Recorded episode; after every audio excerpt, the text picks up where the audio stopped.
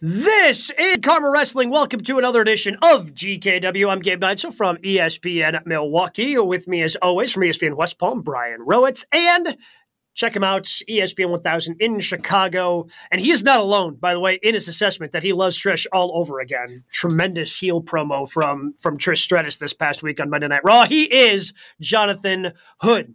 So let's go ahead and start with WWE with that draft upcoming. We now know dates, everything that's going to be happening. But what's something you guys want to see within this draft? What is the move that you would make with the draft upcoming? Hmm. Well, since we see the same wrestlers all the time, cross pollinating between Raw and SmackDown, I'd imagine obviously the number one thing is you want to see Roman more often, but that's never going to happen. So, you know, it's funny about the WWE though, Gabe, is that we see everybody all the time on both shows. So who am I missing? Outside of just trying to figure out, bro, it's who's going to get pushed, who's going to be able to have more television time, we see the same people all the time. That's why this draft is a waste of time ultimately, especially because you know they're not going to hold true to it. Well, that's the thing. You mentioned Roman. Like, that's the key part. If it's going to be Roman as the double champion and he's going to be hit or miss, whoever they push on those shows, what does it matter? So, say it's the same situation. Roman is tied to Raw. Gunther is on SmackDown as the IC champion. They make the IC title sort of the main title of SmackDown. Do we care in that situation? Because to me, the one thing I want to see is the title split or just somehow make a new title, unify Roman's title, and give each show their own world champion that ultimately we can see guys push for. Yeah, I don't think you're alone in that. I think that the networks, you know, whether yeah. you're Raw, whether you're SmackDown, you know, whether it's Fox or, or NBC Universal, they want to see that as well. I think that's something that Triple H is still trying to unravel and because it, it's really hard to keep the bloodline going and be, mean as much as it does even if you give Roman that first loss, even if Roman has, because if he drops one, he might as well drop two right. because it just kind of feels like all the momentum is going to be taken out of the bloodline. So as long as Roman is still going to be champ, and you know you can figure that out in terms of whoever beats Roman first, that's where they're at in terms of splitting the titles. The one thing I would like to see is them keep together as many of these factions as possible. Now think about this. Under under like uh, uh, under Vince, factions very few and far between. Like, yes, we had the Shield, and the New Day stayed together longer than most because they pushed for it, even though Vince has tried to break them up so many times and did kind of split off Big E once he was World Heavyweight Champion, broke them off from Xavier Woods and Kofi Kingston, and, and they, they still had the New Day vibe. But like making money off yes. their merch played a big part of that. Yeah, oh, 100%. But we just had a closing angle on Raw where three factions were involved. You had the LWO, you had the Judgment Day, and you had the Bloodline. And oh, by the way, one of the biggest stories over on SmackDown, as you just referenced, Brian, comes down to the Imperium and they're three guys that they have. That's the IC champ. Like we've got some really good factions with some really good stories being told, and I don't want those factions to be broken up all willy nilly the way they have been seemingly in the past when they've done these pointless drafts. Yeah, that, that makes sense to me. And you think about it, Think about all the factions that you just mentioned. Could you imagine someone from those factions leaving? Is a Judgment Day, and again, we laughed at it at the beginning, especially when Edge was in in charge of it. Could you imagine them breaking up now? It's like, yeah, you know what, Priest is. I'm going to do my own thing now. Okay, so that wouldn't be the same act. Right. Okay, it's the nope. same thing with the bloodline. Whatever you think of the bloodline, they're still intact and they're still together. Solo Sikoa, I think at some point is going to be a solo star. And again, the reason why you have factions in these groups is because someone is supposed to spin off and be a star, a la Rock, leaving the Nation of Domination, and so and so forth and so on. Same thing with the um, with uh, DX or the NWO. Someone has to spin off and be a star, or several stars out of the same faction, and the other ones, well, someone's got to be Marty Jannetty. So I, I, I think that you know when you look at this roster, and it's right in front of me, guys. I mean, the only thing they were waiting for is Montez Ford, and that's a tag team, that's not a faction, to become a single star. And you think that at the beginning of, at the end of WrestleMania, this could have been the beginning of it. But there's no turn. They're still right. together. They're clearly still marketable. So that's one of the few things I want to see. It's funny that we look at both companies, AEW and WWE, bro, and it's like everyone's got a, in a faction now and Gabe went through it last week. There's only a few guys, few wrestlers that are like by themselves as a solo act. What's happened here? Well, I mean the WWE one. You mentioned all those guys that ended Raw. I mean, KO, Sammy, and Riddle are sort of a thing right now. Like they might not have a name, but like those three sort of are a faction at this point. It might be just a one off, but you have them. And that's the thing. Like you mentioned the split ups and things like that. I don't know if we know if Montez Ford is an eye is a star in the eyes of the current WWE bookers in, in terms of Hunter because we saw that ascent and then it just sort of plateaued. So I don't know if they see it the same way. I think Solo's the one. Like, what if they break up Solo? Because the bloodline, as good as it is, it is starting to get to that point. It might be closer to stale than the hottest thing going right now. Maybe Solo breaks off and finally gets to do his own thing, and ultimately we get him and Roman months down the line. I, I still think in order for Roman and Solo to feel great. I think he's got to be. He's the, the closer he is. If you remove him somehow from the bloodline, like he has to be. Like, if he's ever going to face Roman and have that be a really hot main event at whatever pay per view, to me, it's him turning on Roman, mm-hmm. not like oh he got shipped off and now he's kind of doing his own thing. As for the Street Profits, like this is the easy way to have them break up without having somebody be that Marty to Jannetty necessarily. Like this is a this is an easy way to split split those guys up, Jay Hood, where if you want Montez Ford, who we all think has been the guy that's been earmarked as the star, and typically the one who turns heel is the one who's going to be going over in the feud. Again, using the Jannetty and, and HBK reference, because HBK was a heel there for a while. Mm-hmm. But Montez still has like that baby face appeal to right. me because of the move set that he has, because of what the Street Profits have been. This is an easy way where you can still take Tez and make him a baby face on whatever brand you put him on if you split up the Street Profits.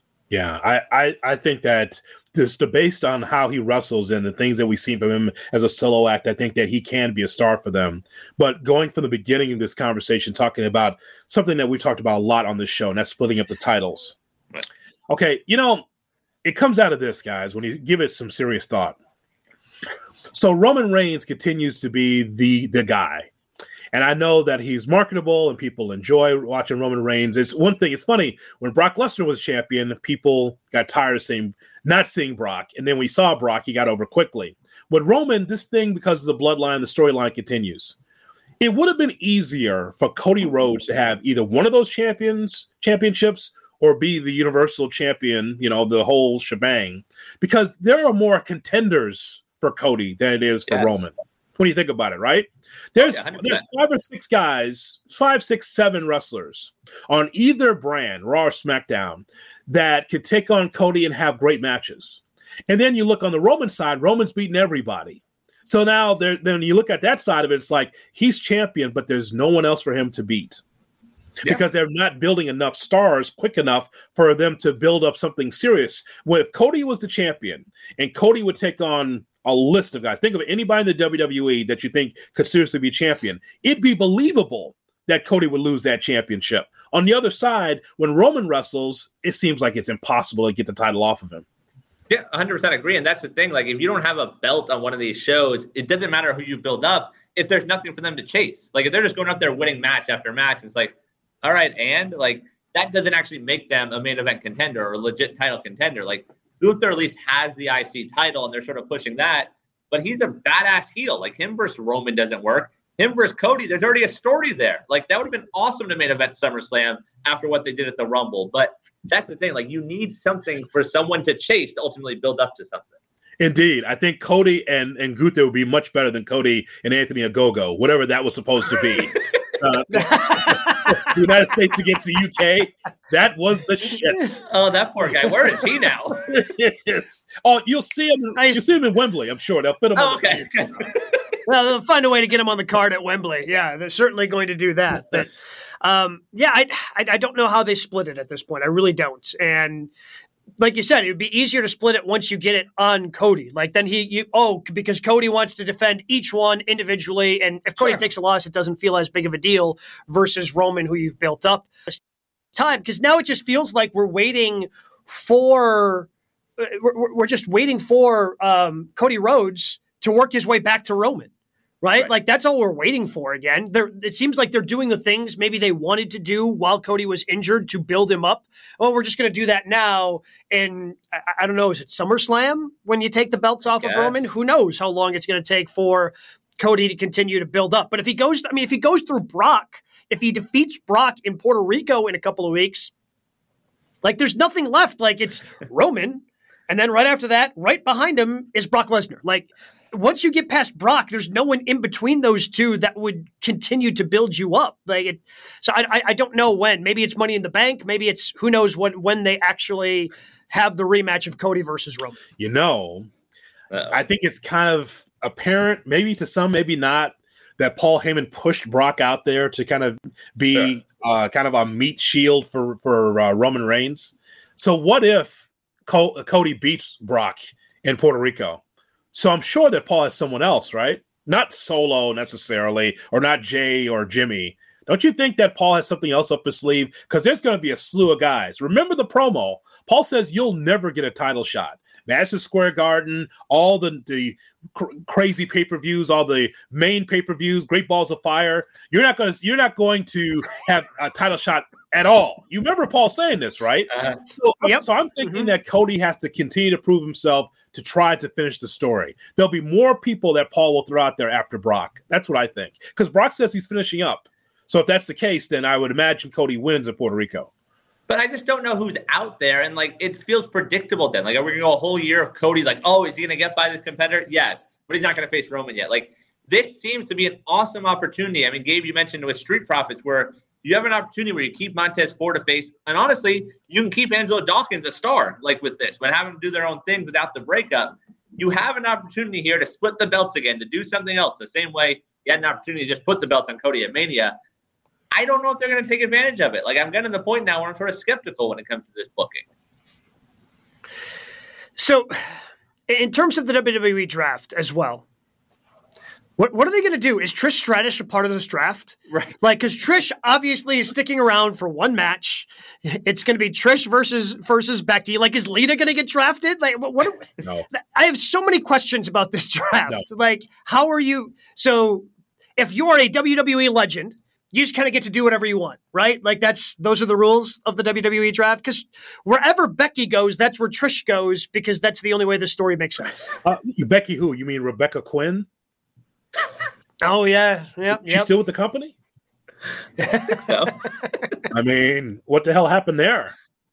Do you have, we have news on that? I mean, we saw that, right? Like she was supposed to Yeah. in Raw, and then she blacked out her picture, and she went by Rebecca Quin. She didn't they're quite trying to go, save it till SummerSlam. Four months away. They need to figure out a way to get us there. she didn't go as as far as business inquiries. You know, uh, hit me up at uh, you know Becky Lynch at gmail.com. She didn't go that far. But I mean, there's something going on there. Like she wasn't at Raw because there a problem. I think. Well, I don't think there's a problem. I think she's got an injury. I think they're selling this attack. I think they're. You I, see I she doubt was that there's down anything. from behind? It's severe injury. Well, because it was the same. Like, like there was supposed to be some issue with Seth Rollins, and yet he put on a banger with Miz on Monday Night Raw this week. And so, obviously, clearly, my guess is this seems to be an angle, and every wrestler knows now. Once you do that, everybody starts talking about you. So. I, I don't think Becky Lynch necessarily needs the attention, but this is just, it feels like one of those things that's done to be like, oh, maybe there's something more going on. I, I just, I I don't see Becky Lynch jumping jumping ship going over to AEW. Like I just don't see that happening. Well, to piggyback off that, I mean, Jay Hood, you mentioned the whole Paul having another plan. Drew McIntyre's in that boat also, removing WWE from his bio. Could he be next after Brock? A heel Drew pairing up with Paul to take on Cody. Sure, that'll be his way out, so he can go to Wembley. Because Drew, Drew will be in AEW too. I don't know. I don't know the answer to that. But I, I think that we we stumble on something. I think the three of us stumble on something. So because there's something about Triple H's promo, not the one where he felt like he where you felt like he was going to leave the company. No, the promo where he says that this will change the game. Uh, when he said that, and I was thinking like, what if, right? okay, Roman, you're going to be staying at SmackDown. The Fox people, maybe, uh, by the way, will they do the old school uh, USA Fox TV split? Remember that they had like the they had the They had war the robot. They had, Remember? the executive. Yeah, they had, They had the they had Cleatus. Yeah, Cleatus, they had they go, They had yes. Cleatus. Hey, his name is Cleatus. All right. Show a little respect. yes, are, are they going to do like the War Rooms, the USA Network? You know, with Chris Lee in there, and then the robot with with Well, Fox. Oh. What, what they, Uh. they- what they're just gonna they're gonna FaceTime Chris Lee Yeah. in there from jail? Like You need Law and Order people instead. Yeah, Chris Lee's a little tied up right now. I don't know. I like Mustafa Ali. I don't know. I like Ali. Uh, I could see that happening, sure. But what if, what if it's one of those things where they do the draft and it's like, yes, Roman, Roman Reigns stays at SmackDown. Okay, so you're SmackDown, but by the way, we need a champion for Raw because this is the draft. You're gonna have to hand over the championship, and that becomes a thing, right? Oh mm. my God, Adam Pearce is gonna get punched out. But at some point, what if you're you're really having a draft and it's like we need a Raw champion, so you got to give up give over the title? Oh man, that's one way to get it off of him. If you're looking for a way, that's the way. The draft. Yeah, that's certainly one way, and that way you can still continue to try to tell the strong story of the bloodline going forward, and still have both. Because again, the, to me, the if you're going to have a draft and you're going to have the brand split, even though I don't think WWE's roster is deep enough to do it, you have to have a champion on both shows. Yep. That's that's the only way this thing makes sense. Because then you just get back into the territory where everybody's floating like they are now, and there's really no brand. You know, it's just everybody's brand agnostic. You show up whenever whenever you're booked creatively. The other weird part, by the way, about the timing. So it's a week from tomorrow. So next Friday, April 28th on SmackDown, then Monday, May 1st on Raw. Backlash is after the draft. Mm-hmm. Backlash is after the draft. Yes. So we're Yeah. going to set up So the go on home- Raw or SmackDown, and then some of them might be on different shows. The go home for Backlash for Raw Uh huh. is the draft. Right. I miss these SmackDown only pay per views. I do. That was the Paul No, you Heyman era, though. No, you don't. Yes, I do. I love. Oh, that that one. Oh, I thought I thought you were talking about when they were like trying to do like two pay per views a month. They would do one Raw one and one SmackDown one. You're going, why are we why are we doing Oh, this no. all the time? No, no, nobody loved Paul London and, and Brian Kendrick like me on those SmackDown only pay per views.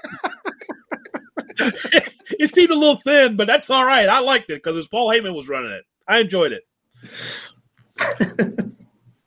Oh boy. Um. So, yeah, I, I think there's still a lot that needs to be decided when it comes to the WWE draft, and we'll start seeing, and we'll talk about it more. We're going to have a special edition of GKW around the draft because also the NFL draft is happening. We'll do that next week. But we transition now into some of the other top stories in the world of professional wrestling, something we'd like to call the three count. Brian, what do we have at number one? Well, WWE might not be the only one with the brand split. Reports coming out this week. Wrestling Observer Live says the AEW brand split, split will not be quote unquote soft. Apparently, looking at June or July launch of their Saturday show is an AEW brand split the right move. Terrible idea. Awful idea. I hate it for WWE. I hate it for AEW. Like, because as much as you want every show to be equal, you know, when AEW launched Rampage and they they did it right, right? Like the second show was CM Punk's Yeah, return. that was cool. huge, huge, cool, right? Well, now it's just a lot of secondary matches happen there, and you get a couple of advancements of some of the main storylines, but it's a secondary show because it's on at an awkward time on Friday night. It's a secondary show. It just has to be. And if you have a show on Saturday, like that's not going to compete with Dynamite. So now you're going to have an A show, a B show, and a C show, no matter how much you try to push it. Like it's still going to be like you can throw CM Punk on the Saturday show, it still is going to be like it just it, it's the way these things work. It's just like you know when, when WWE had SmackDown and it had Raw and it had Sunday Night Heat. Like we knew what the A, B, and C show were. Like it's it was pretty easy to figure out on a weekly basis which show actually mattered. And it, I, it's a bad idea. I, I know their roster is actually seemingly deep enough to try to pull something like this off, but I, I, I hate the idea because it's an incredibly difficult one to execute, and it's incredibly difficult to convince everyone that every show is equal. Well, and by the way, I like I loved all three of those WWE shows back then because I knew where to find Al Snow. He'd be on Sunday Night on MTV. What, does everybody want? it's like you got like Coach and like Shane McMahon doing commentary. It's like, what is going on here? What is going on with this show? Cool MTV, WWE. That's pretty Oh, good. It's, it's a show that Vince would never watch, by the way. He would never Right. be around the curtain, just like whatever you want to do. And, and just do that, right? It was a fun show. I like those three shows. But Gabe, you got to be practical here. It's an arms race when it comes to talent in wrestling. The WWE has their talent, and apparently there's a talent freeze going on WWE because if that's the case, how come we didn't get our surprises from Wrestle WrestleMania? How come mm-hmm. we're not getting like you know four to six new wrestlers or wrestlers making their way from NXT to the WWE and vice versa? All that. So clearly there's a, ta- a hiring freeze or a talent freeze there. But for AEW, they keep hiring new talent. And this is a problem with the booker too, right? With Tony Khan. So you got two hours to fill on Wednesday. Can't get everybody in the card. Then you got a Friday show that floats and I know that's not what they wanted, but when you got hockey and you've got basketball and you've got uh, soccer, I mean, they keep moving the Saturday show around, uh, the Friday show around. So, okay, so you got an hour there. And so what do you got? About maybe four matches. Okay, but then you got this slew of talent that's just sitting at the crib. They're not doing anything, just collecting a check. Okay, so let's go all the way back to the territory days briefly. What's the perfect number, bro? It's of wrestlers for a roster. If you got, if you have say one show that's two hours. What's the perfect amount of wrestlers to have like on a roster? 20? 20, like I would say 25 to 30. Yeah, 20, okay. You got tag teams in there too, right? Yeah. yeah. Mm-hmm. Okay, so so that's the proper amount. You're a small company, and you're becoming a bigger company, so you add on based on how big you're getting. But when you start off as a multi-million dollar company before you have your first match, we can buy all this talent. WWE guys and New Japan guys and independent guys and just bring them all in. Okay, so you got all of these little toy soldiers, Tony. You got all these little little you know people to to work with. But how do you get them all on the card? You got half the roster is probably pissed off because they're sitting at home on Wednesdays and Friday nights and can't get there and, and can't get on the card. So my idea is this: is that for AEW needs to shut down whatever they got on YouTube, shut that down. No more dark you want to have an elevation. If you just want to put out like the the factory talent, the QT Marshall talent, put it on YouTube. That's just for but one night. You're you're taking other- you're taking money out of our guy's pocket. No more Matt Menard commentary. That's our guy. Come on, he's on the new Saturday show. So, okay, so, all right, all right. Problem so solved. It's gonna be Problem big, solved. It's gonna be big show. It's gonna be Paul White, and it's gonna be Matt Menard. They're gonna be doing commentary. Hell I yeah. understand, but I understand why they're doing it. It's but it's clearly Warner is saying, "Man, this is successful. Can you put more yeah. wrestling on?" And it's like this is what ruined WCW.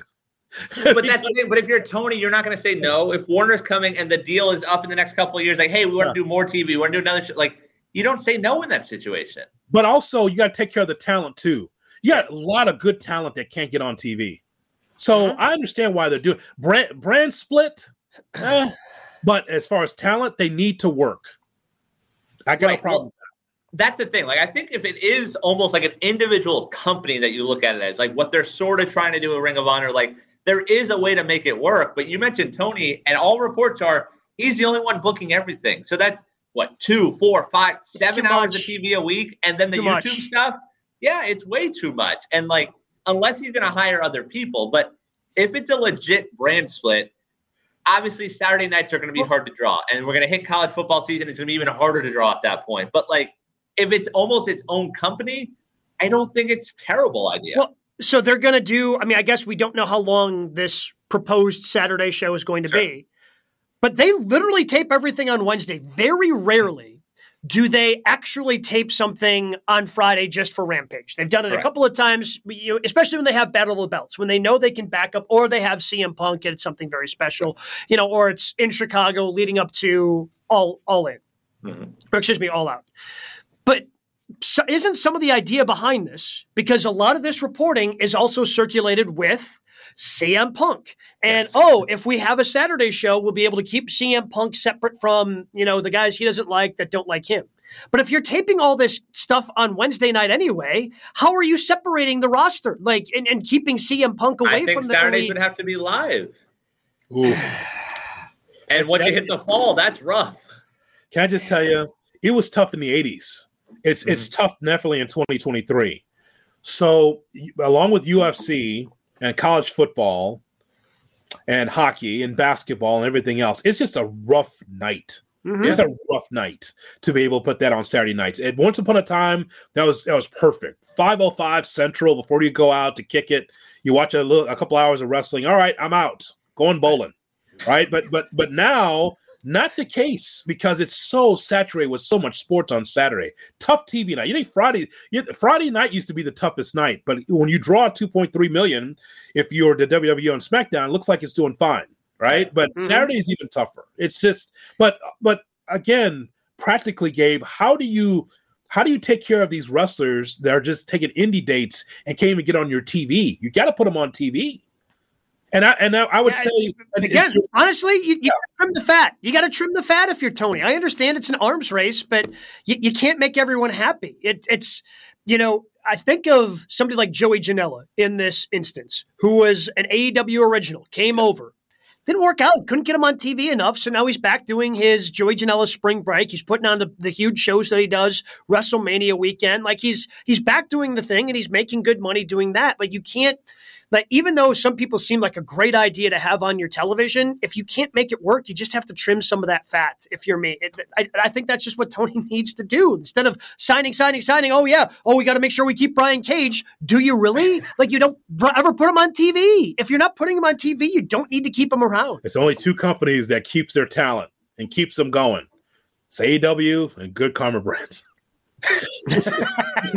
because you don't. I'm just saying, nobody's leaving. Nobody leaves our company. Like, like who is the the Joey Janela of this company? Like, they're everyone's staying. They're dark. Yeah, no one trims the fat in our company at all. So I mean, the same. Well, yeah, but yeah we find enough stuff for us to do. I mean, we all have other responsibilities other than just GKW. so I think, you know, our, our respective our respective Tony Khans here at the company figure out a way to keep us busy. It's true.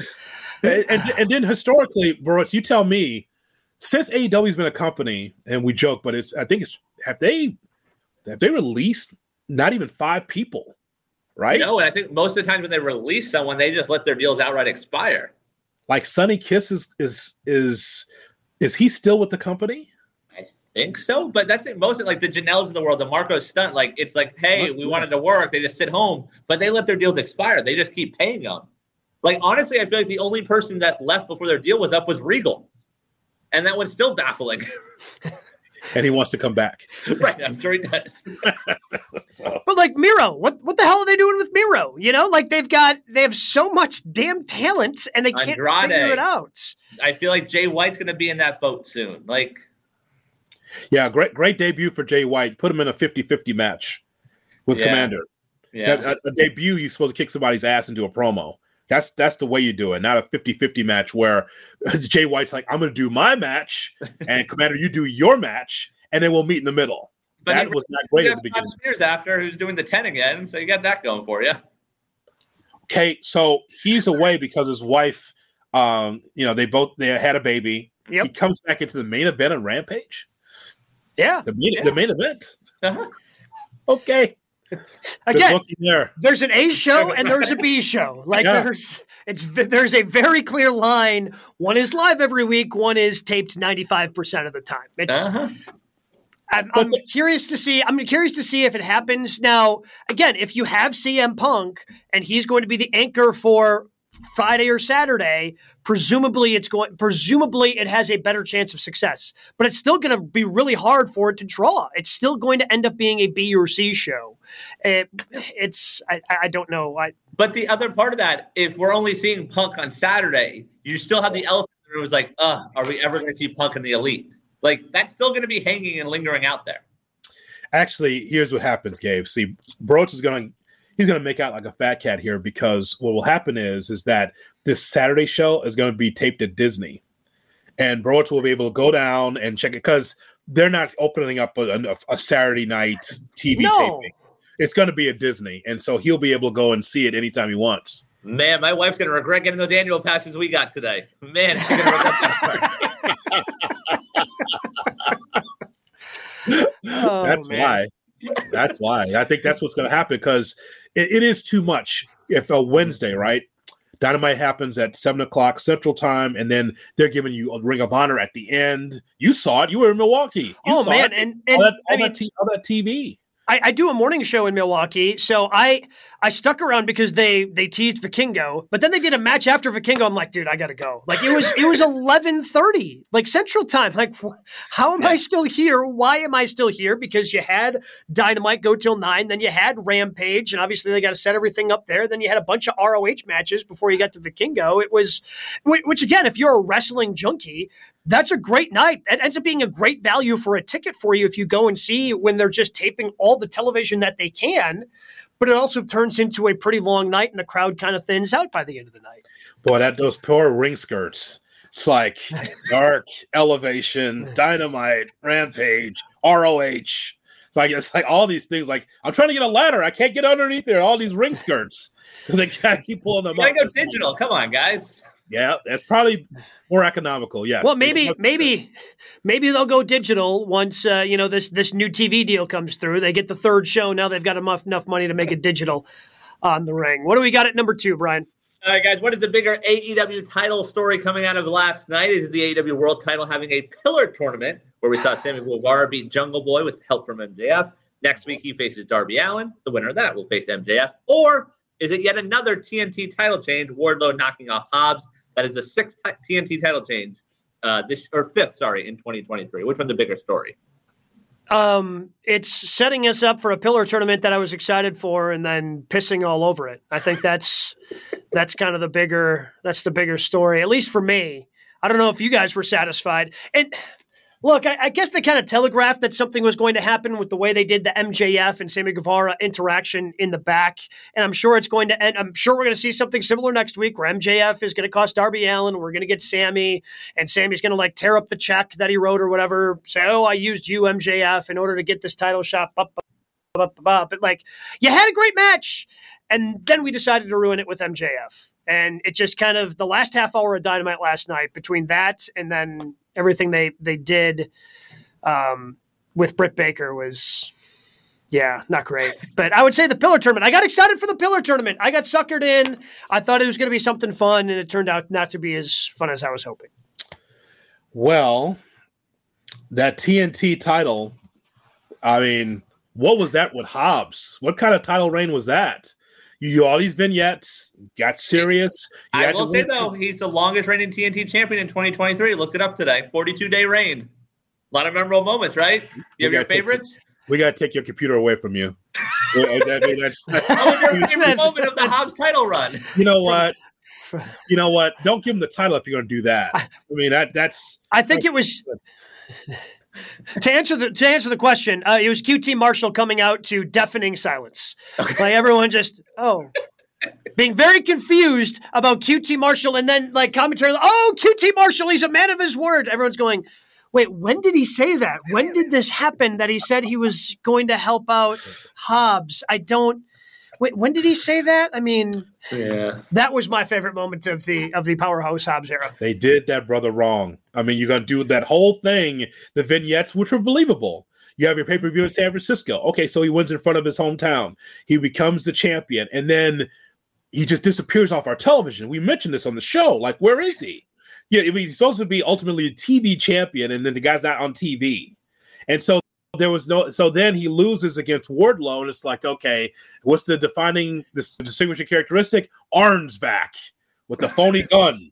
Arn's back. Okay, Arn's back. Awesome. Okay. So now I understand why Arn is with Wardlow because Wardlow's promos are it's okay. Mm-hmm.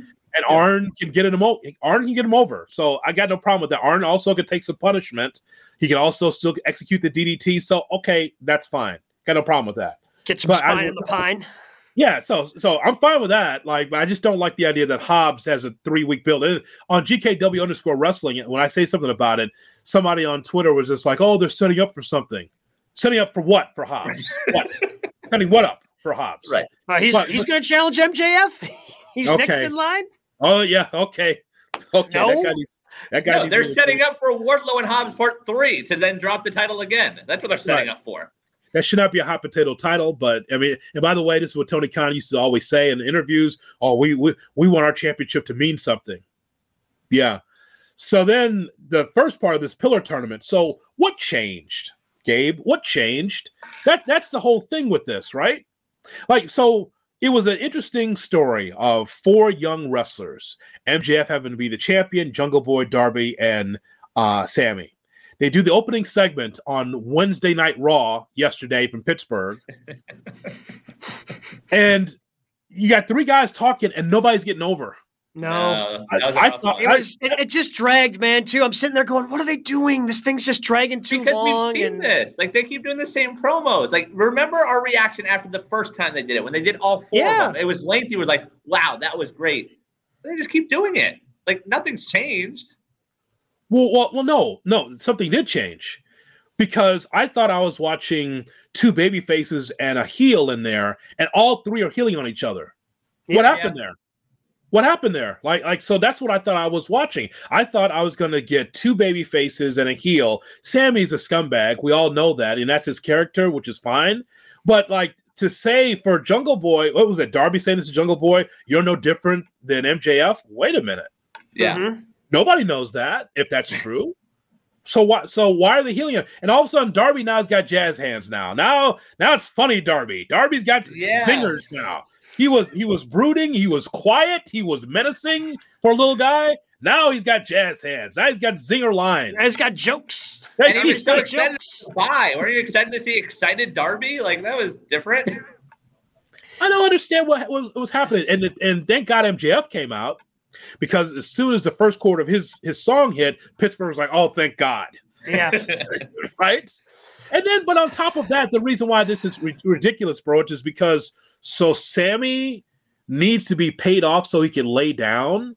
What if people take that seriously and go, "Well, I'm not watching the pay per view if Sammy's in there for him to lay down"? now we know that's not going to happen, but just the point is, like, why is that a step? Why is that in there?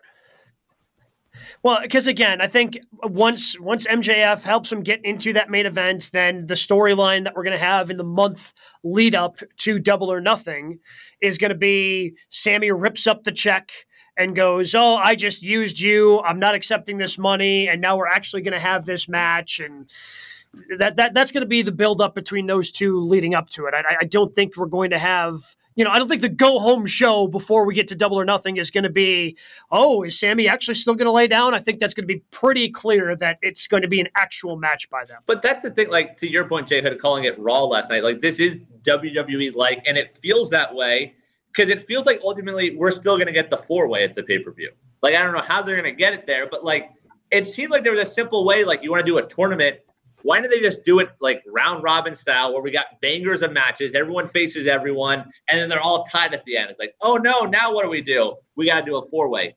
This still feels like we're going down that path somehow. And it's just like, all right, I don't know if we need all this right now. No, it, it seems like to me that they're each going to give their, individual shot, and whether it's all in at Wembley, whether it's all out the following, presumably the following weekend in Chicago, like it seems. So this is going to be Guevara, and then you know we're we're going to have at all in somebody's going to get one, and then all out you get uh, you get the third one. Well, one. then I'll It's- ask- that's what it seems like to me. But if you're, I mean, we're different because we're going to buy the pay per view regardless. If you're someone at home, are you buying a pay per view for an MJF Sammy main event? Oh no, that's the opener.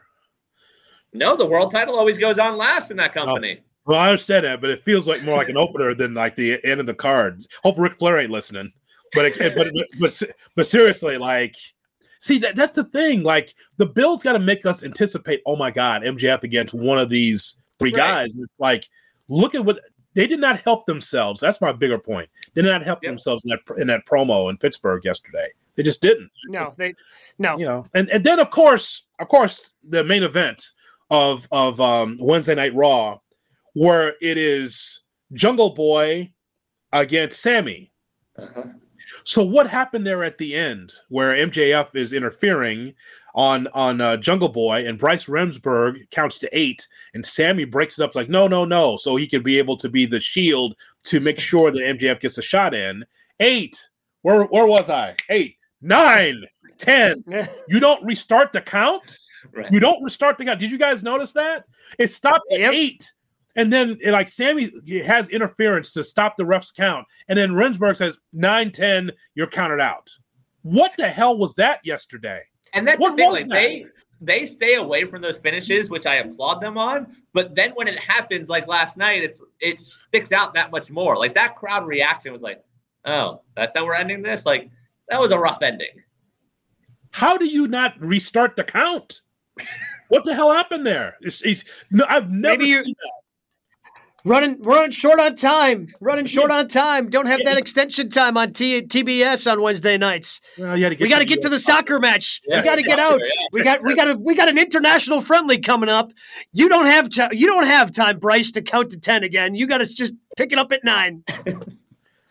that was the shits yesterday. Did not like. I didn't like the show again. Like like that for the, sure. The last half hour, I, I felt, I felt there were parts that I enjoyed the uh, opening dragged on too long and the last half hour where they just they decided to shit on the crowd with with what they did with Britt um, and, and the Adam Cole angle like they just didn't every time again every time i start to think that tony's taking steps forward he ends up taking some steps back. Look i the, you know what bro it's all the shows can't be bangers. I get that. They all can't be bangers. But and it's not it wasn't horrible it's just certain things that was so WWE. If it was WWE, we'd be killing it today. Yeah. But because AEW give them some give them the benefit of doubt, I will not.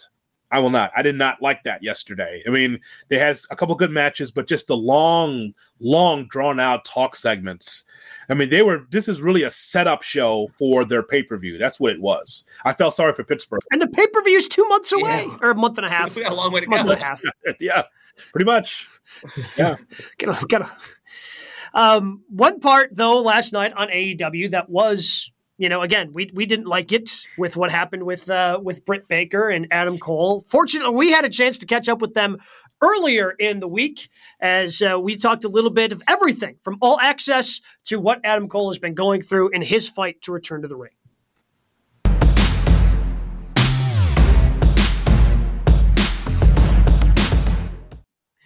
Excited here on GKW to welcome in our next two guests because not only are they stars in AEW, they are stars of the new AEW All Access show, which you can catch after uh, Dynamite on Wednesday nights on TBS. Please welcome in Dr. Britt Baker, DMD, and Adam Cole. So let, let's just start with the show. You guys are two of the you know more front facing folks in AEW already. What was intriguing about, you know, kind of lifting up the curtain and letting fans into your lives even more with AEW All Access? Um, I guess because it's something that I would love to watch as a professional wrestling fan. That's something that I think would be super intriguing and, and interesting. And it's you always want to know what you're not supposed to know. And in professional wrestling, you're not supposed to know what goes on behind the scenes. And I think that's really kind of the selling point for me is to be a part of something that fans are gonna are gonna find entertaining. Yeah, for sure. Adam, for you, what was it like sort of diving into that? I feel like you sort of have reality TV experience with being the elite and going through all that. So, what was it like jumping into this world now? Uh, this was actually really scary for me. Um, so, generally, for the most part, when it when it comes to my private life, I am pretty private. Um, so, I, I was unsure if I wanted to do this even in the first place. But then when when this career threatening injury happened, I was sitting back and thinking about all the support that I had from so many of the fans who had no clue what was going on with me. And, and I felt like it was really important that I got to document and showcase that story to the fans who have been so supportive. So I'm, I'm so glad that I did it. Uh, the, the first few days, it was interesting always having a camera in your face, uh, while at the same time wondering if I was ever going to wrestle again. That was pretty challenging. But as time went on, I, again, this show captures the ups and the downs, and, and you're going to get to see the real me. You got to cut that very impassioned promo when when you did return, kind of announcing, you know, this whole thing that your match was going to take place right before the first ever AEW All Access, and you did, you know, you mentioned the fans and how supportive they were. How supportive was everybody in your inner circle, Britt included, to help you get through what was, as you've described, a very scary moment in your life? Yeah, I, I was going to say one of the biggest questions I get asked is what what did I learn the most from doing this show? And it it is the unbelievable support system that I have. Again, Britt was by my side every single step of the way. I I don't know if I would have gotten through it without her. And, and, on top of that, my family was so incredibly supportive. My friends, the, the love and support that I had from that inner circle um, was was vital was absolutely vital because generally I'm a pretty optimistic person, but this was a low point for me in my life. Wondering if the nine year old kid who had a dream of being a pro wrestler, wondering if that was over at 33 years old was a very tough pill to swallow. So without them, I don't know if I would have gotten through it. I'm so, so thankful. Britt, on the flip side of that, what was that feeling like for you a couple weeks ago to see him in the ring actually getting to wrestle again? I was terrified. I was uh, I was watching I was watching in the back on the one of the screens with the young bucks, and we were kind of all just like holding our breath every time he hit the mat. Like, oh my gosh, is he, is he gonna be okay? Is he gonna be okay? It, it's scary. It really is because when you remember professional wrestling is is inches away from something terrible happening, something going terribly wrong, and when you know with with his injury you just realize how precious it is and how precious life is and and it puts everything into perspective yeah Adam, you, you made your AEW debut the same night as Bryan Danielson. Were you able to ever talk to him and kind of draw on similar experiences about trying to work your way back after suffering some pretty serious injuries? I was, and and uh, again, when I talk about the people who were incredibly helpful, Bryan Danielson absolutely was was one of them. Again, considering what he went through, and on top of that, he reached out, uh, which I thought was so kind and so thoughtful of him uh, because he understood in a lot of ways what I was going through. So, yeah, Bryan was incredibly resourceful and very, very helpful to me in my recovery process. Britt, when it comes to this show, you know, I think it's giving people a peek behind the scenes that it isn't just a character about you being a dentist. You are a dentist. what is that like when you have someone come in and they recognize you? Like, wait, didn't I watch you on TV last night? What are some of those experiences like for you in the uh, office? Well, it's never accidental. They're never okay. like, "Oh, I I see you." They know. They know exactly what who I am and that's why they're coming in. It's it's definitely probably the most challenging part of being a dentist for me because they don't they don't make classes on, or courses on how to handle being a you know a, a, famous wrestler in a dental office and having fans come to your office. And it's it's hard. It really is hard because you want to you want to respect the fans and I and I appreciate them and I love them more than anything. But that's not what the dental office is for. The dental office is to treat patients and people that need that need help and need care not autographs why is it so important to you to keep the practice? Because again, like being a professional wrestler is a full time job, as is having, you know, being a dentist. Why was it so important for you to have both of those things in your life? Because I worked so hard to get to to get to where I am in both careers and dental school is something it, took eight years to to be a dentist and it, i put so much time and energy and it was so hard for me to balance both training to be a wrestler and going to dental school and just to to close the door on that that would be it's something that i i'm not ready to do just because i i'm it's still new to me. It's i've only been a dentist for for a few years now and it's it's not something that i'm sick of. I i still love it and and it just comes down to i, I put way too much into it. Adam, for you, you don't have a dentist office for fans to visit you at, but what are some of the weirdest places you've had people hit you with a bebe when you're just walking around unexpectedly?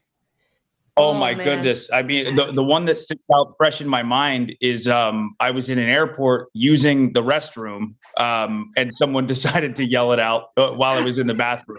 no. Uh, so no. Yeah, I, have had you know, some weird locations before, but I, but I think in the bathroom has got to be the weirdest. That's got to be the weirdest. There's there's come on, people. There are rules. We're in a society. Like let let the man do his thing, and you know, like whatever. He's walking around to the airport, hit him. But let's let's kind of keep that out out of the bathroom at this point. Right.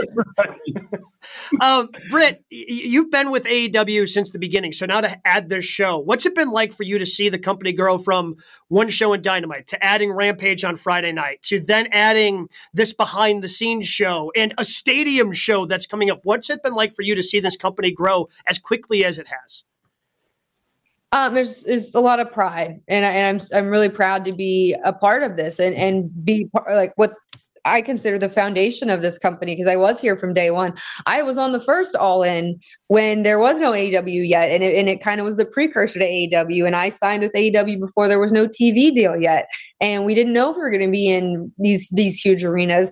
And now for the second All In announcement to be at, at Wembley in the UK, that's so surreal to me. If you would have told me back in whatever year it was when the first All In was in Chicago that I was going to be doing a second All In in Wembley, I would have told you you were out of your mind. Because it just it's something that you don't think is is a reality until it happens and then you think well of course it's reality. That's that's why i signed up. This is why i work so hard is for moments like this. So sort of along those lines do you ever step back and just sort of realize what you've accomplished as one of the pillars of this company that continues to grow? When do you step back and like oh yeah i have accomplished that um, I don't think it's something because we're never satisfied. We're never happy. We always want more. You always you're always chasing the next thing, and and I think that's that's really the key to success is to be never satisfied. But on top of that, you do you do have to give yourself a pat on the back when it's deserved. You because we're all our own harshest critic as is, but you need to you need to be proud of yourself too. So with the excitement around Wembley, I, it's hard to imagine them having a card without you two on it.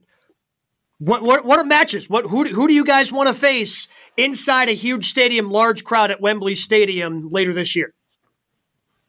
Well, well, what's exciting for me is there are so many guys that, that I want to step into the ring with at AEW that I haven't had the chance to wrestle yet. And when I think about all these different possible matches, like a like a Sammy Guevara or a Darby Allin or even a Jungle Boy again, or or something like Jay White or something like Kenny Omega, or maybe even something like MJF for the AEW World Championship. I don't know. I don't know. There, there's a lot of different possibilities, but I know whatever I'm involved in at Wembley, I want it to be special. And my God, I cannot wait for this show. Same for me. I, there's there's no one I wouldn't want yeah, to wrestle yeah. at Wembley. Just to be a part of the show and part of the the whole process is it's so exciting.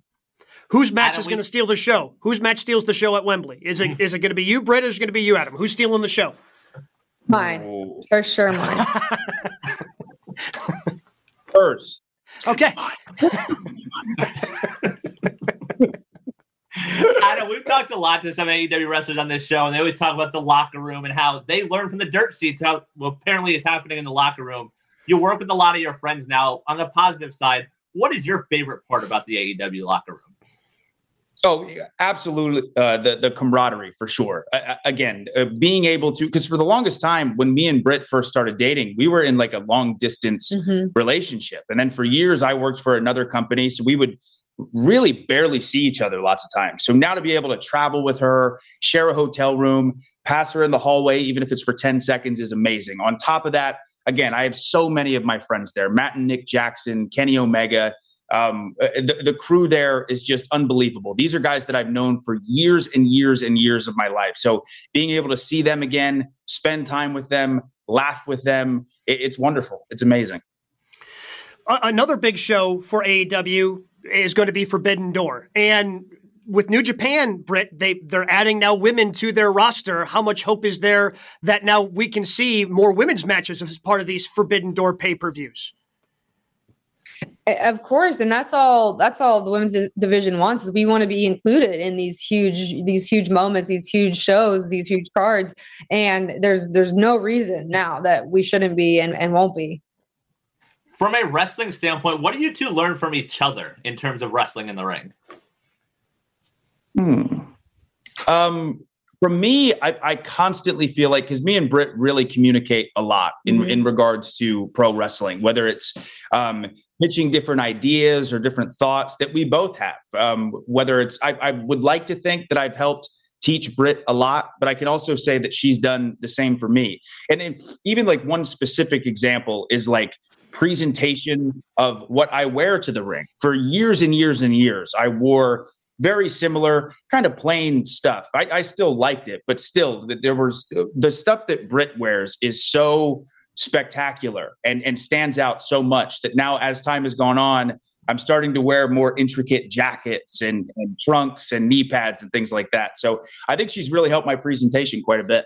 Yeah, and he uh, something that I think everybody in the professional wrestling world would say about him is he is he's just able to adjust to anything and just go with the flow and nothing throws him off his game.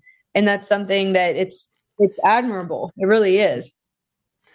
All right before we get you out of here what's been the career highlight in AEW what's what's the one that you're trying to chase and and get that high back again? I'll, I'll tell you what, for me, right off the bat, and it's it's one that just happened. Um, being able to return to the ring after nine months, after months of thinking I was never going to wrestle again, Be, being able to have that match uh, against Danny Garcia with the support of that audience, to be able to hug uh, the love of my life in the middle of the ring afterwards and have confetti fall down. I mean, that was a fairy tale moment for me. I, I just there, there's nothing I love more than pro wrestling. And when you think it's gone, it's very, very scary. So the fact that it's back now, I mean, my God, could not be happier. I uh, mine's kind of tied. So when when we went to Pittsburgh and I defended the title for the first time in Pittsburgh, um, with the first time defending the title in front of my family, in front of my friends, it's in Pittsburgh. It's literally in the building directly beside the dental school that I spent four years at. That was so surreal because that's something that that's what I worked so hard for in that in that exact building. So that was really cool and it was so special. And then also being the first ever women's main event for Dynamite, having the lights out match and just being a part of something that so many people were proud of and so many people were talking about. Just just having having a moment where you know you're really making a difference in in the history of professional wrestling and of women's wrestling that's something you you you always want to chase. You want to be remembered Britt, Adam, thank you so much for the time. I feel like AEW's on a roll. Can't wait to see what you guys have in store on Wednesday nights, not just with Dynamite, but of course with AEW All Access TBS Wednesdays right after Dynamite as well. Thank you. Yeah, thank you both. Uh, big thank you to both of them for joining us. And if you're doubting that Adam Cole loves professional wrestling more than anything, Brian, I know you have a story from when you went to a bunch of WrestleMania shows when WrestleMania was in Orlando. And this, I believe, was pre NXT days for Adam Cole. That is correct. Yeah. So I, you know, you guys make fun of me and the amount of shows I go to. I remember driving from Orlando to Lakeland, which is about an hour south. Went to the Ring of Honor show. It was a fun show. Cole wrestled on it then drove back to Orlando because there was a midnight show, one of those shows with no wrestling ropes, just you know a ring, and everyone's up against it. And walking to the bathroom there in the the crowd is Adam Cole, baby. Just you know, he made the same drive, went over there to watch some indie wrestling, which it makes sense for me, but uh, does not make sense for one Adam Cole. Yeah, I love I love that conversation. I thought that was really really cool. Those two have each other's back, and you gotta yeah. love that, right? Um, you know how wrestling are, is with relationships, but those two seem like they got each other's back. They're young and they got so much ahead of them. So I just think that that was a great conversation. Let's go ahead and move on. What do we have this week in news and notes, Brian? All right, some contract stuff to start things off in the AEW world. Tony Khan announced on Twitter last night Komander is now all elite. He lost to Jay White last night. He is 0 3 in his AEW career. And also, Fightful reporting that AEW and Hangman Page are in the midst of negotiating a new deal with AEW. The report does also point out that Hangman has the same representation as the Elite, who have not had those extension talks just yet. Yeah, I'm curious to see what happens with with Hangman. Um, I mean, AEW seems to be back in the okay. We're going to sign some people. Obviously, Jay White. I, I would not be surprised if we see something with Vikingo uh, sooner rather than later because apparently he once again. I mean, he was here in Milwaukee for ROH, defending the AAA title last week. It appears that uh, he's defending it on a Rampage, which yep. was taped last night, is going to be airing on Saturday. So he, the King goes around enough. I would not be shocked if we saw Vikingo being all elite. But Adam, uh, the, Hangman's going to be the interesting one to see if if he goes the same way as his buddies with the elite, and, and this thing drags on longer than than maybe anticipated it's weird how some wrestlers have a debut they can never get out of the box. Like Komander, what does he do? He he walks the ropes and loses. Right. That's the gimmick. It's not not a, not a bad. He's not a bad wrestler. Absolutely not. I like to see him get on a roll, but again, they got so many wrestlers well, that need to get on a roll. So it's the same thing with Takeshita. Like everybody's excited about Takeshita, but like I mean, and and he finally I think has his first big angle where he kind of aligned with the elite last night on on Dynamite but I mean, the dude got signed, and it seemed like he was losing every single match that he was going out there for before he became all elite. Yeah, Komander, I feel like is in that boat. You throw him in that ladder match, you throw him against Vikingo, you throw him against Jay White. Like he's in these big matches, but let's see some wins here and there. You could do that once, by the way, with Takeshita. It's like, oh, you know what? He's having bangers, but he's losing. But you're gonna do this now with another wrestler. Now it becomes old. Right. So I just yeah. that means that you're just picking and choosing. But that's again limited TV time. You know, someone can go, and then You give them the opportunity and they lose. So I'm sure he'll get on the roll at some point. He's got to do more than just walk the ropes, though. Okay. Yeah. Yes. Yeah. I mean, I mean, Especially I know like that's the when he slips a little bit and can't quite walk the ropes. Yeah, like yeah, and I don't know. What's up with the move where he's like holding, like he's basically being held there, and he's like bouncing from rope to rope, but like, why why wouldn't Jay White just you know pull his hand down? It's still supposed to be a match. I want I, I can suspend disbelief to a certain point. Yes. But him just like jumping up and from middle rope to top rope again and again, and when Jay White could have just easily like, no, I'm going to pull you down here. He was being hypnotized. to me, there's, there's a yes, I know. I heard that. Hey, yes. Tip of the cap. Come on, Gabe. I heard that in the commentary. you know what? You know what? It was explained away. It was explained away yes. by Excalibur. I apologize. My bad, Excalibur. Yeah, he's hypnotized. Yeah. she really? Is that what's happening? I mean, I know one thing. Samoa Joe would have just walked away. Just like, yes. you know what? I'm just going to push you. I'm going to walk. we would have done. Uh, Dax Harwood announced this week that his FTR podcast, well, it's done. That final episode this past week says the podcast hasn't been what he wanted it to be. He did say there was no pressure from Tony Khan to end it. Um, I, I, just don't know what stories he has left to tell. He was putting together like two and a half hour pods and like ev- just literally putting everything out there. I, I, just I don't know what he was expecting out of it, but, they, but then he, he was upset great... when he's putting stuff out there and people are turning it into stories. Like, no, yeah. I, I, didn't mean it like that. Like, yeah, I I'm not quite. Hey, I enjoyed the podcast. Got a lot of really good insight to Dax, but it, you, you, had to sift through a lot of it because there were some long, long podcasts. And look, that takes a lot of time to be able to put all that stuff together. He put together the tournament, the tag, you know, the tag tournament that he did. That takes a lot of effort. Like you're AEW tag team champions now. You probably got bigger fish to fry. Well, who's going to blame Bryan Alvarez and Dave Meltzer for what happened in Chicago now? If he doesn't have to, if his podcast is on, because that's what it was there for. Just bitch about wrestling media. So now what?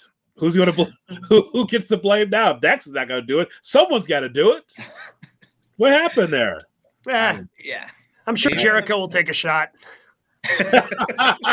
He's a class individual. Just ask him.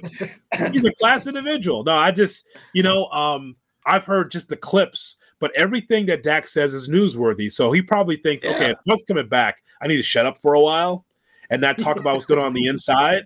Is why Moxley was had to be begged to do his wife's podcast because he's he didn't want to talk about it. And you saw what he did. He kind of took a crap on Punk indirectly. So I mean, I think that's pretty smart. Look, yeah. I got we're trying to get Punk back. I'm just gonna stop talking because I'll say something. Good move. Yeah. And finally, news and notes Big E provided a health update to Battleground podcast. He says he's still waiting on the results of his one year scan, that he'll talk to doctors then about if he can wrestle again. He does say he feels great and he right now can live a normal life. That's great. Um, if he can come back to wrestling and do it safely, I would welcome it. I think the professional wrestling world is certainly better with Big E as a part of it. And even if he can find some sort of commentating role, like the the dude's just got a passion and he is such a big reason why his energy and his enthusiasm was such a big reason the New Day has been what it's been. And not to take anything away from Kofi and Xavier, because all three of them together make magic. But when you hear the oh Milwaukee, you know when when he gets into it and he does the live intro, like everybody absolutely loves it. If he could find a commentary role or just find something in the pro wrestling space pro wrestling would be better for it. If he doesn't want to do it, that's great. I'm, I'm happy that he can live a normal life after suffering the type of injury he did. I'm hoping that he can come back for one more match against Ridge Holland and then he can break Ridge Holland's neck. That's what I want. and then he, can, then, then, he can retire. Then he can do the commentary gig. But I just want him to have his one last match against Ridge Holland, break Ridge's neck. So long, everybody. That's what I want. I mean, it, an unnecessary move when you think about it, right?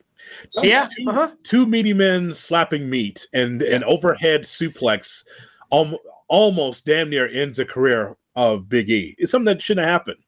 Don't need that. Nope, not from those two. But and hey, and by the way, Big E being classy and sticking up for Ridge Holland in that again, it just tells you more about Big E because there's a lot of people that are bitter about when something like that happens, i.e., Hart, comma Bretts and Goldberg. some people hold on to some stuff. I'm just saying, some people hold on to stuff and make sure you never forget something. Big E just decided to be classy about it. Be like, hey, don't blame him. These types of things happen. I think I've heard Bret mention a thing or two about that. Maybe a timer, maybe a timer, a hundred thousand.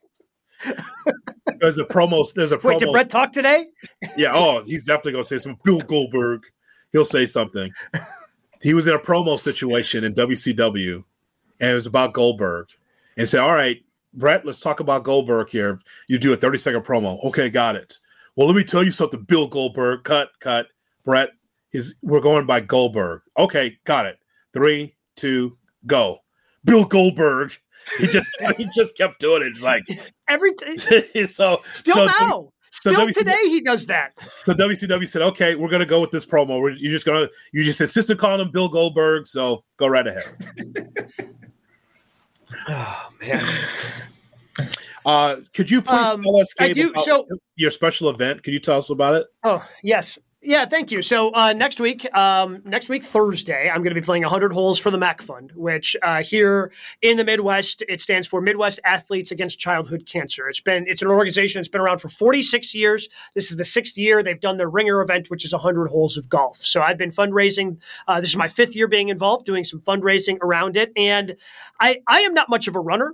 Uh, but on the, the radio show I do here on ESPN Milwaukee, I had once mentioned that there's not enough money in the world to make me run a half marathon because my co-host Jen Lada, maybe you've uh, seen her on ESPN's College Game Day, uh, she's she runs half marathons. Like she's training for a triathlon this year. She's she's just that type of an athlete, and that got her thinking. So we've combined. If I raise thirteen thousand one hundred dollars for the MACC Fund, uh, I will run a half marathon this summer. So I've been playing 100 holes. Maybe if we get there, we'll get to, uh, I'll run a half marathon. And additionally, um, a friend of mine who runs the Paintings for Pediatrics um, uh, up here in, in, in the Milwaukee area, uh, another great charity. Uh, they have pledged $4,000. They are matching $4,000 um, until Saturday morning. So if anybody who donates by texting CARES, C A R E S, to 800 990 3776, you'll get a link sent directly to your phone where you can donate on my page. Or if you just go to at gneitzel16 on Twitter,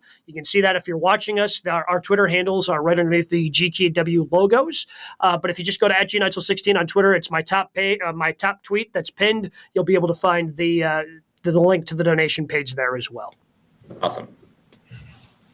So just try to do do my part in the fight against childhood cancer uh, because one of the things that once you get involved with charities like this, with all the money that's raised um, to to fund cancer research, only four percent of that goes towards pediatric cancers. So that's why what I believe the MACC Fund does is so important. It's a great cause, and we're glad that you're able to talk about it. I know I saw you on uh, several, no, actually all the shows on uh, ESPN Milwaukee. Yep. Uh, even the public file programming on a Sunday morning. And Uh, so- yes. yeah, yeah, yeah. So we thought that you would uh, you give your thoughts here. So again, uh, at G Neitzel sixteen, check out Gabe's Twitter uh, for the donation link.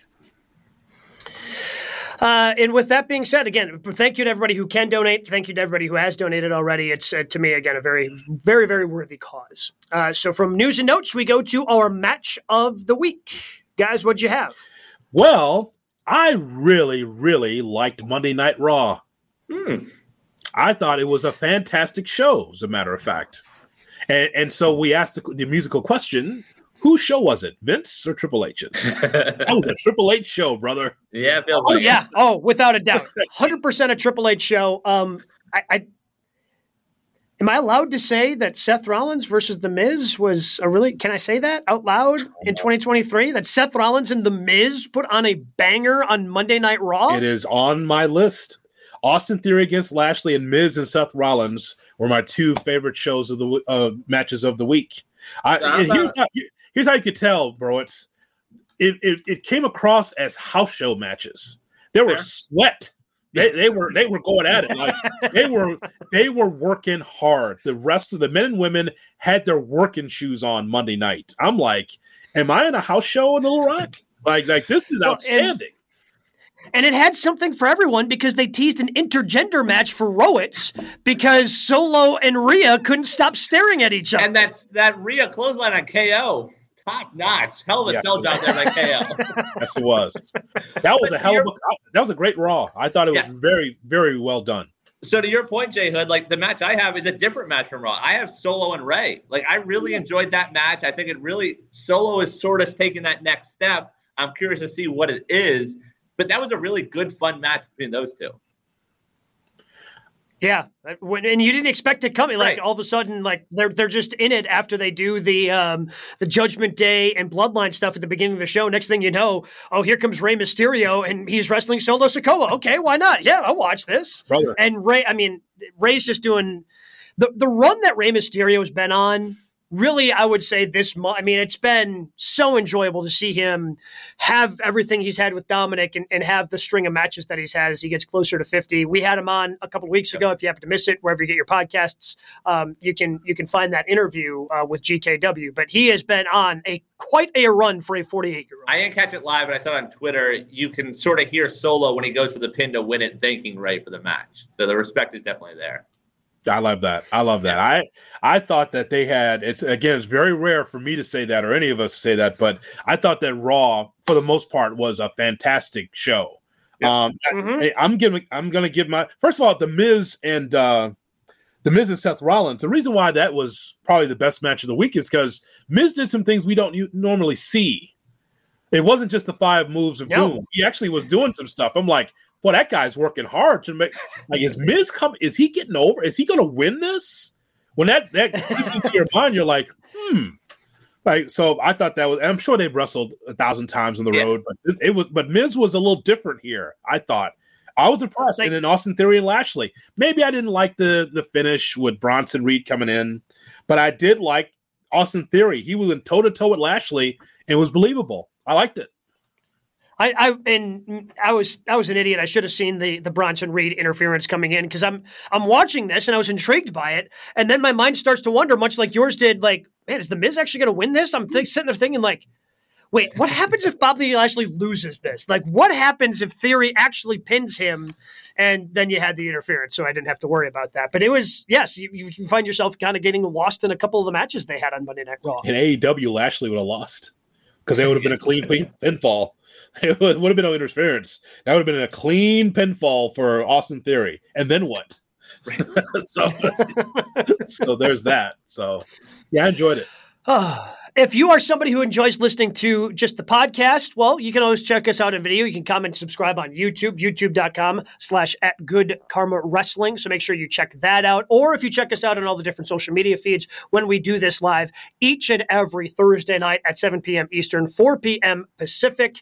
But again, or maybe you missed it, you can always listen wherever you get your podcasts as well. We're on, we continue to build. The Four Pillars tournament is live. Hopefully next week it's better. I don't think it will be, but hopefully it is. But Monday Night Raw, we've been getting good Raws. We'll see if that build continues with Backlash right around the corner as well. But the one thing you know for sure, we're going to talk about it all right here on GK